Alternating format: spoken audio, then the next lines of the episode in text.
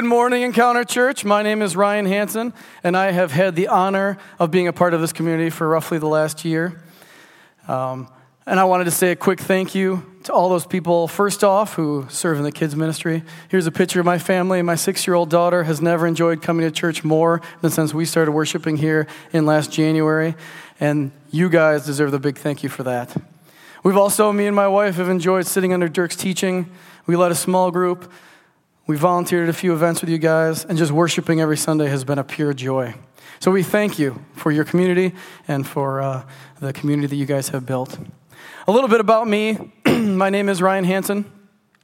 By day, I'm a sales engineer for Trane, and basically that means that I sell environments that optimize human potential. I know, isn't that impressive? That's marketing. It means I sell air conditioners, right? I sell cold air that makes people just a little bit less miserable at work. So that's what I do. Uh, but over the last probably 20 years, God has had me on a ministry journey that I could probably describe best as a game of pinball, God being the paddles and me being the ball.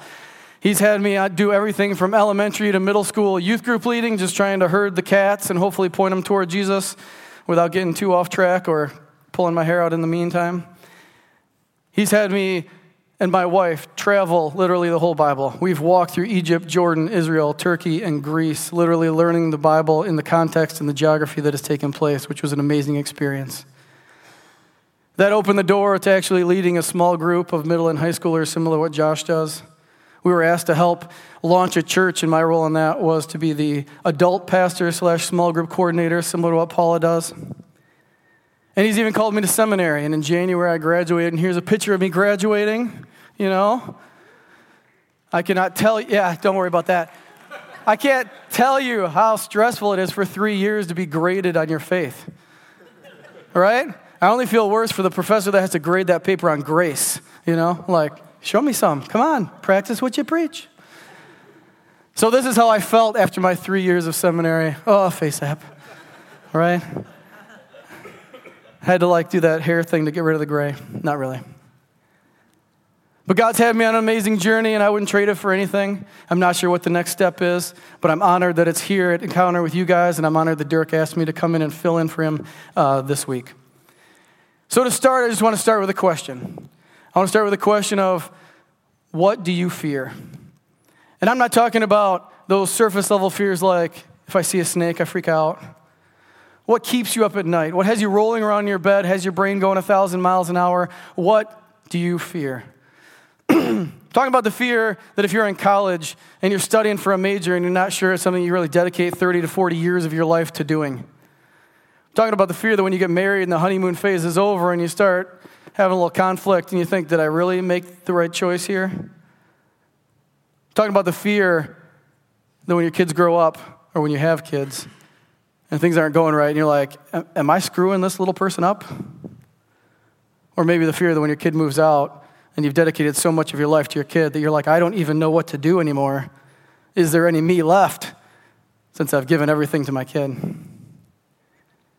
You see, if I, I, minus the kid moving out, I've had pretty much all those fears, right? Changed my major three times in college, changed my career in major ways three times.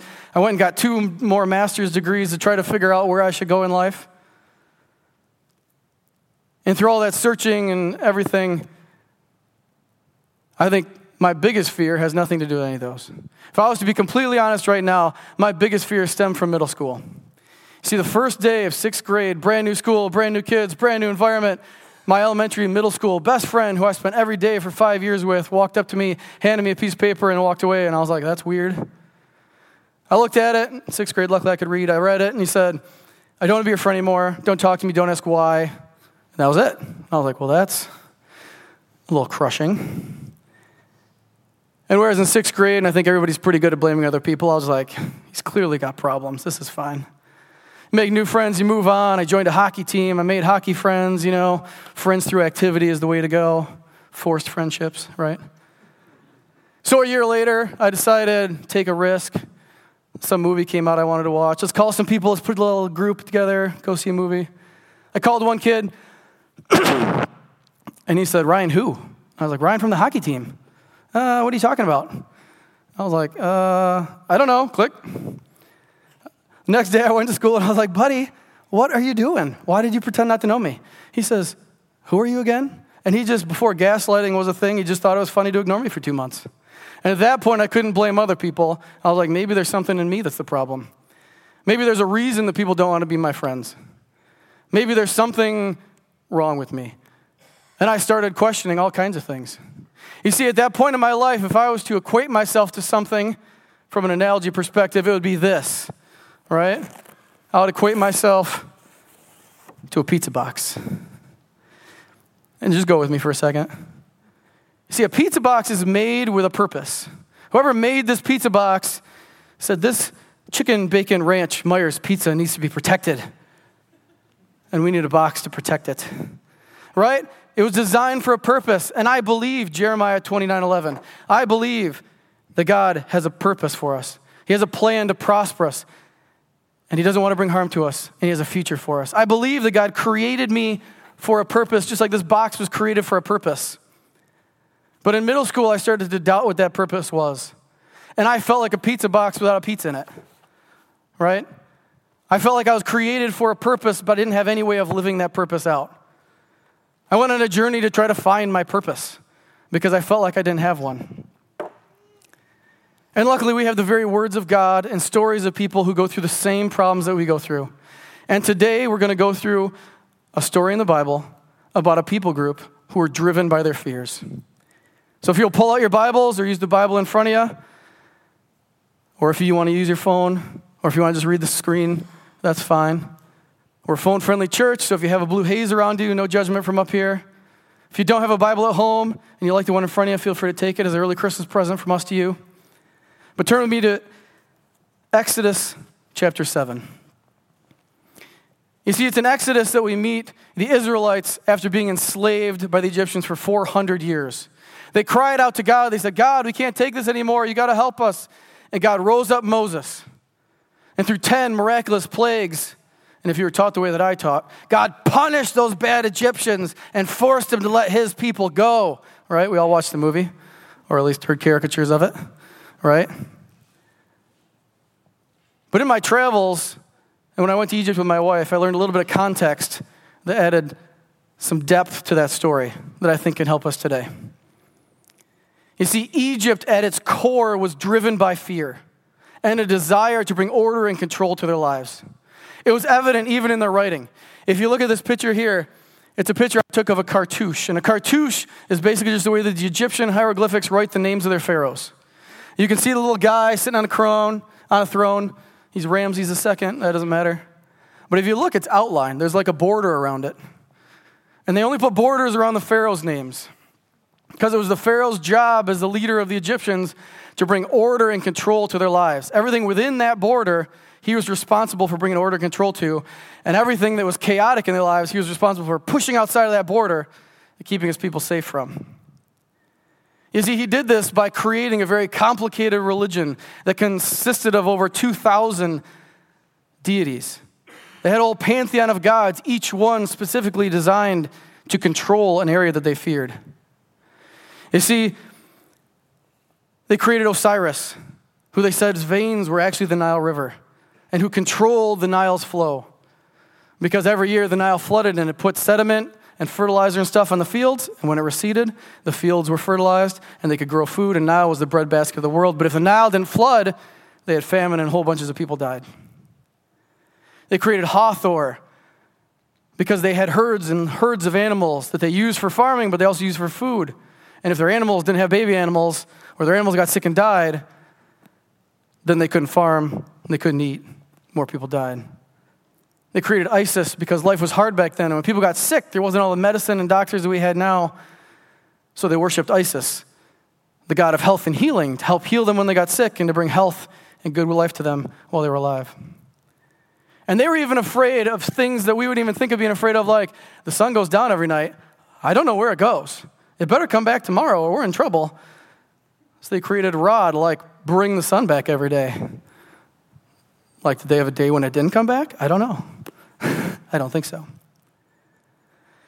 And we can look at Egypt, and if I'm honest, I can say right now, like, how dumb is that? You create 2,000 gods to control your fears.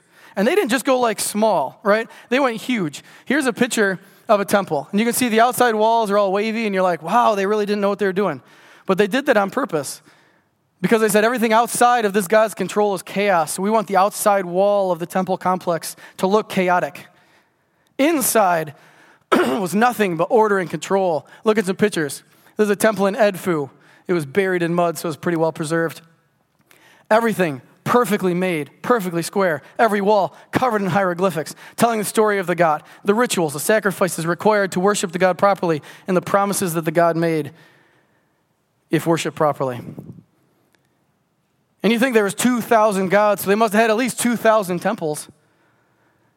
That's a pretty long ways to go to control your fears and try to push the chaos out of your life. And whereas, like I said, I think at the surface, well, that's kind of dumb. My middle school brain, and I think our brains today, do the exact same thing. You see, in middle school, I said, hey, if people don't want to be friends with me, if I'm not worth being a friend to, I'll fix this, right?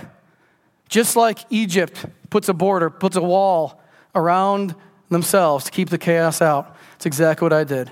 I got my contractor's license and I started building the best wall I could think of building as a middle schooler. I started learning a little bit about a whole bunch of different things so I could intelligently have a conversation with anybody about anything that they wanted to talk about.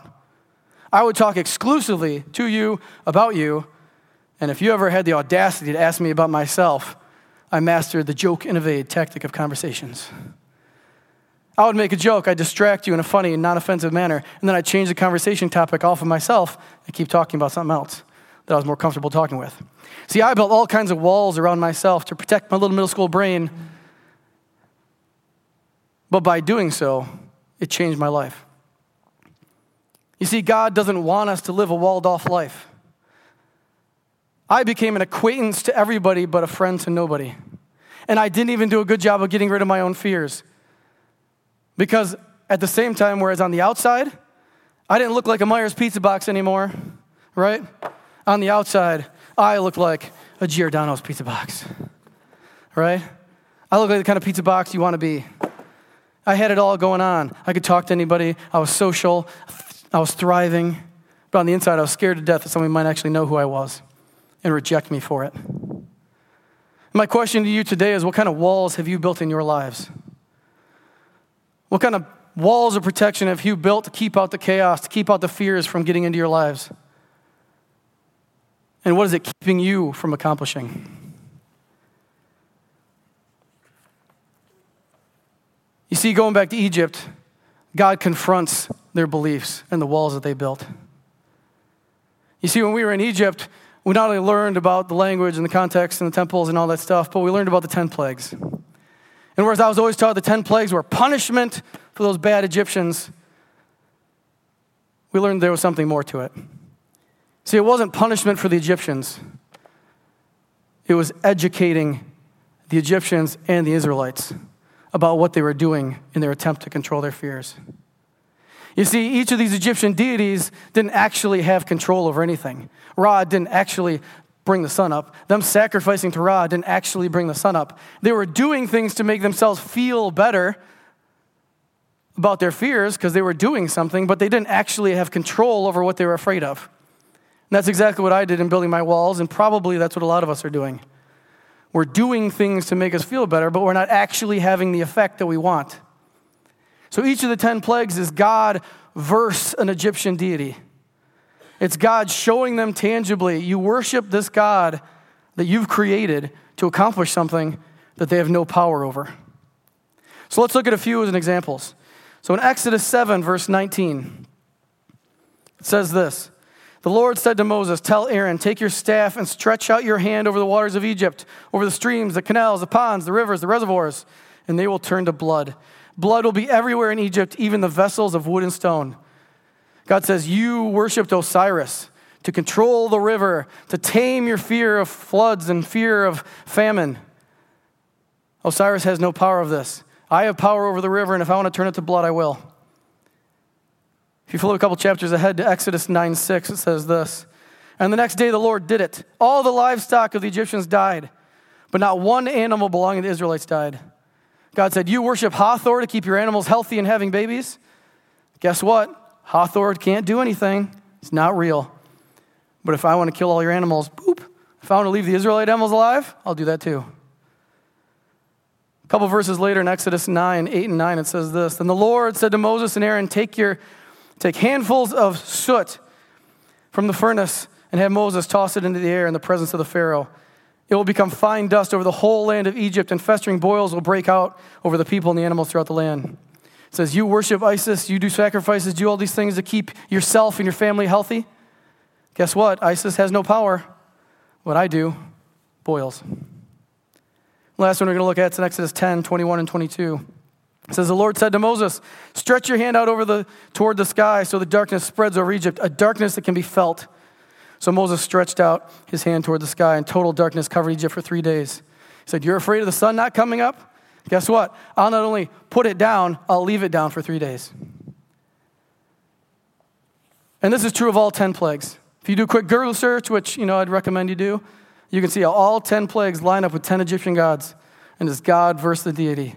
I don't want to punish Egypt, I want to teach them that all the things that they're doing might make them feel better, but doesn't actually accomplish anything. And I think that's true of ours as well, that our efforts fall short. And over the last three weeks of this Advent season, Dirk's done a great job of teaching us what the different names of God mean in Isaiah 9 6. Right? We've learned what God is like as a wonderful counselor, what God is like as an everlasting father, and what God is like as the Prince of Peace. Today, I want to talk about what God is like as a mighty God. Because at the end of the day, we need to stop trying to earn control of our lives, and we to start giving control away to a God who is mighty enough to actually do something with it. See, like I said, I just graduated seminary in January, and I wanted to come to stage with some deep theological nugget that you could leave saying, wow, that was awesome. Because Dirk throws those in there. I leave feeling stupid every week, but convicted, right? I think that's the goal of preaching. Make everybody feel stupid, yet convicted. They didn't teach me that in seminary. That's just ad libbing, right? But the word mighty, I looked it up in the Hebrew, is gibbor. And whereas I wanted some deep and theological, it basically just means strong. So I think at one point it's disappointing because there's no theological nugget, but at the same time it's comforting in that if you read the Bible, the translators do a fantastic job, and more often than not, you're going to get exactly what you're supposed to get out of it with no training and no thinking. But I think it's true. Only God is strong enough or mighty enough to control the chaos in our lives. Our efforts long term will not work. They make us feel good in the short term because at least we're doing something, but the long term, they fall short. And if we leave with only one thing today, I want you to leave with this. We need to stop fighting battles that only God is strong enough to win. Because we can waste a lot of effort accomplishing absolutely nothing. But if we give up control to God, He can not only heal us, but He can point us in the right direction, in the direction and the purpose that He created us for. See, in my life, God started this journey probably five or six years ago. We were at a big church, and they decided that they need to start a World Vision charity running group. And my wife signed up with her friend to do a half marathon, which is good for her, bad for me. Because then when she signs up, then everybody looks at me and says, Your wife's doing it? I'm like, Yeah, she is. Good for her. I said, Aren't you going to do it too? And I said, No, no, no, no. I got I played hockey for 20 years. I got a bad knee. Clicks, right? I can't run on a clicking knee. I'll sound like a metronome. That'd be weird. I said, I have a two year old daughter, right? Somebody's got to keep her alive while she's running.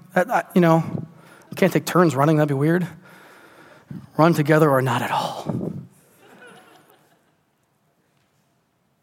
And the problem is, is that if you look at purpose, usually somebody shows you something like this. This is a Venn diagram that I learned while in college. I got a master's in business during one of my career changes. $20,000, I get a Venn diagram. Yes was an undergrad in engineering, no PowerPoint's complete without one, so it was worth it. And I think we've all heard it in one way or another, right? If you want to find your life purpose, you take a survey of your talents and your interests and the opportunities that you have. You find that magical bullseye right in the middle. And once you find that, boom, you are set. Your life is booked. You're golden. You stay in that lane and you be happy forever. But in my life, I've never found that bullseye. And I don't know, maybe some of you have, but I think a lot of us probably haven't. In my life, and especially the closer I get in my relationship with God, my Venn diagram looks a lot like this where God gives me opportunities in areas that I have no talent or interest in. I had no talent in running. I messed up my knee. It clicked, right? Like, I'm going to run in circles because one leg's not right. I had no interest. My history of running was on a treadmill in high school, right? Super loud, can't watch TV, boring. All I do is look at the thing and I say, oh, that was the worst 30 seconds of my life, right? Just pull the ripcord and let the thing stop by itself. I had no interest or, op- or talent, but I had opportunity coming at me in waves. So, what do you do with that? Well, I said no to this opportunity for two years. But in those two years, God was working.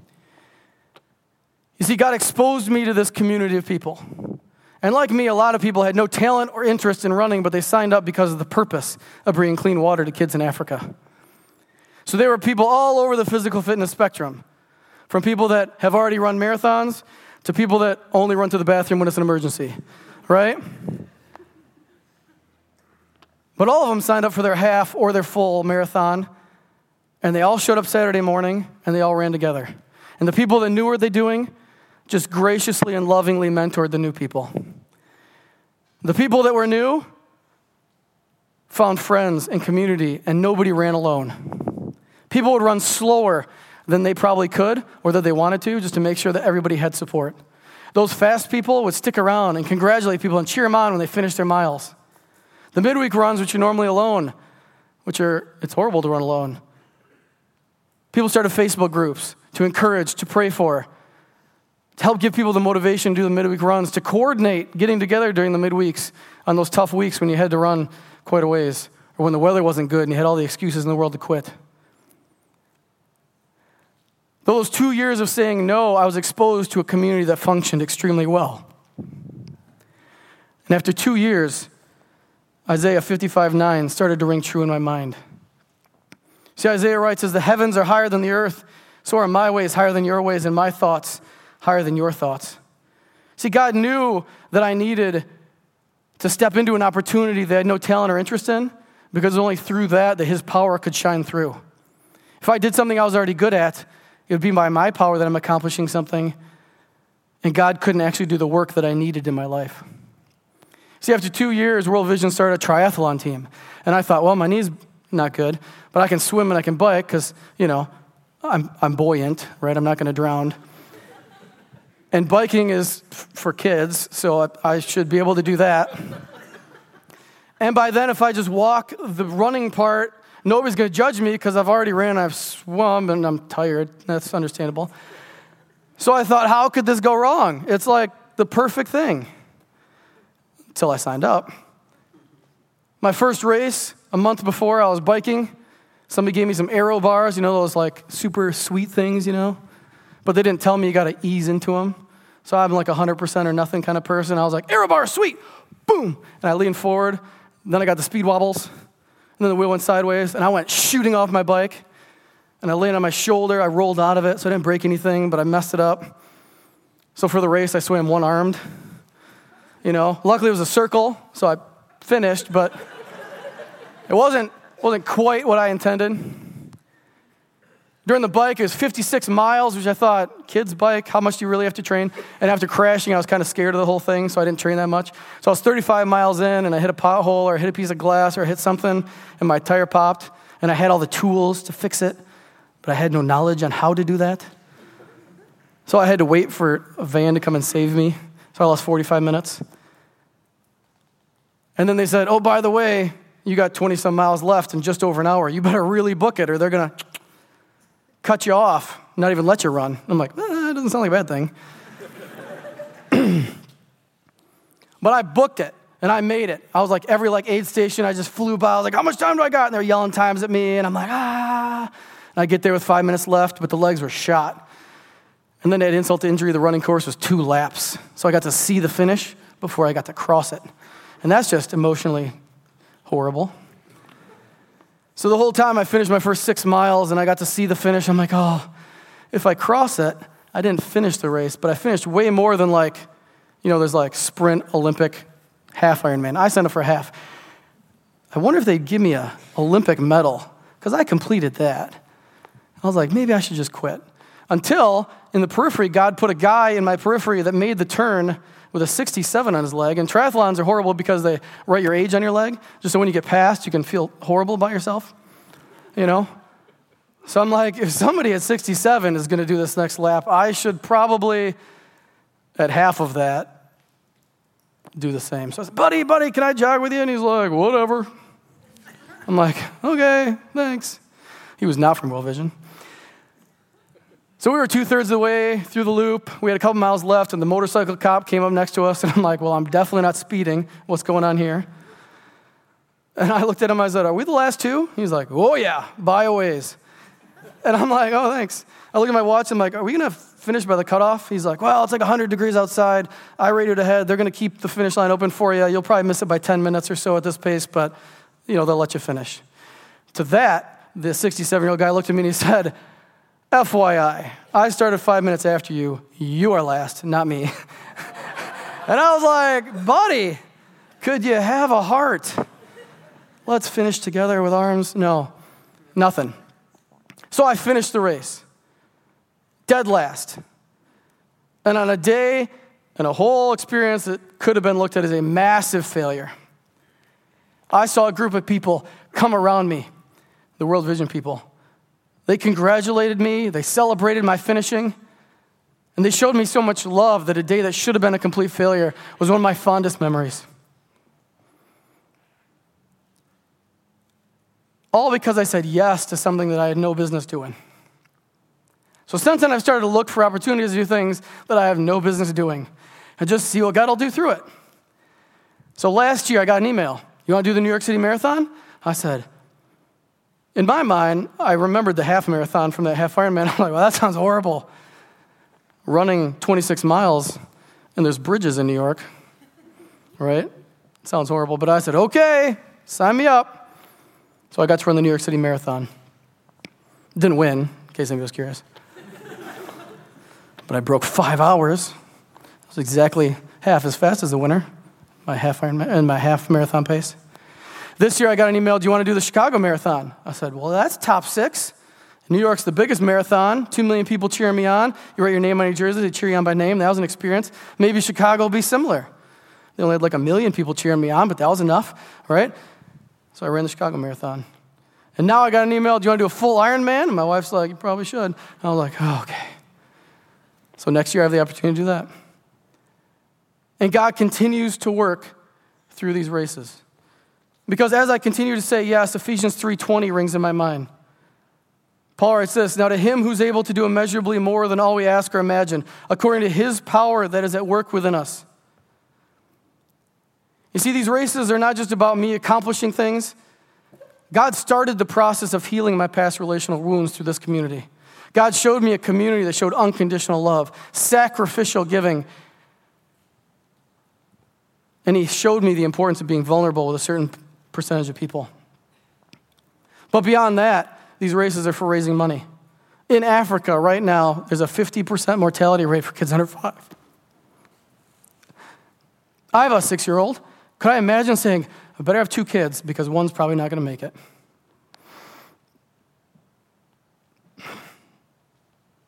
Like, that's ridiculous.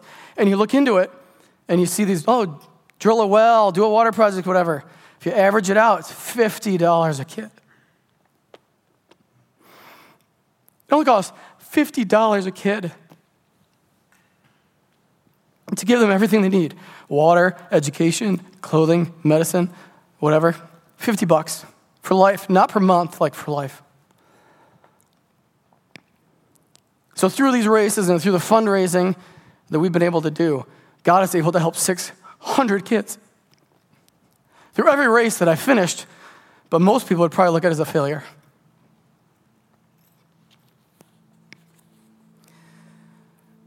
And I want to close going back to my pizza box. Because if I just showed it earlier, that would have been a dumb analogy. Pizza box has a purpose, right? To protect the pizza.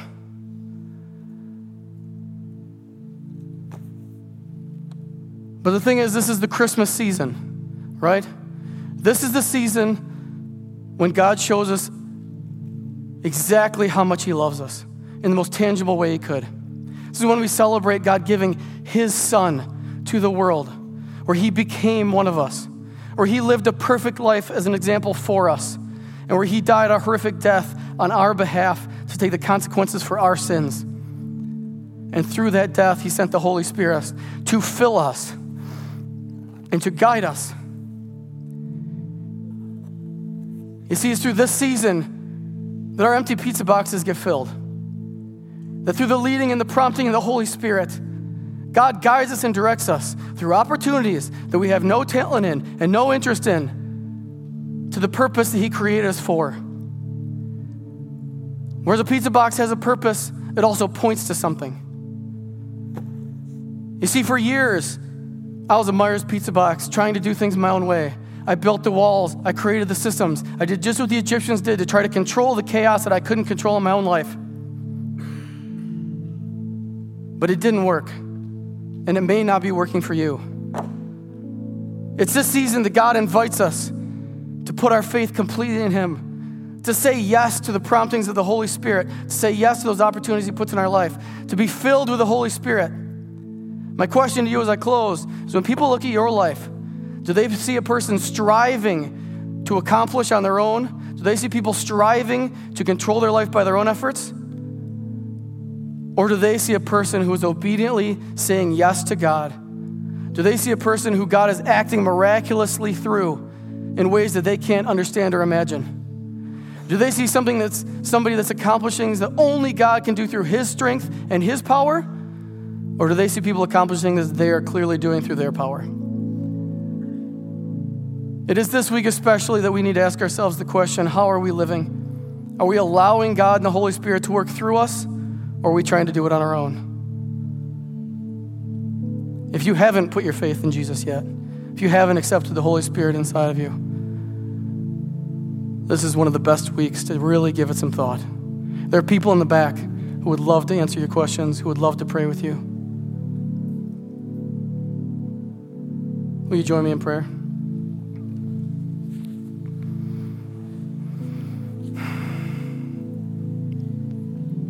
God, we thank you for absolutely everything that you do. But more than that, we thank you for who you are.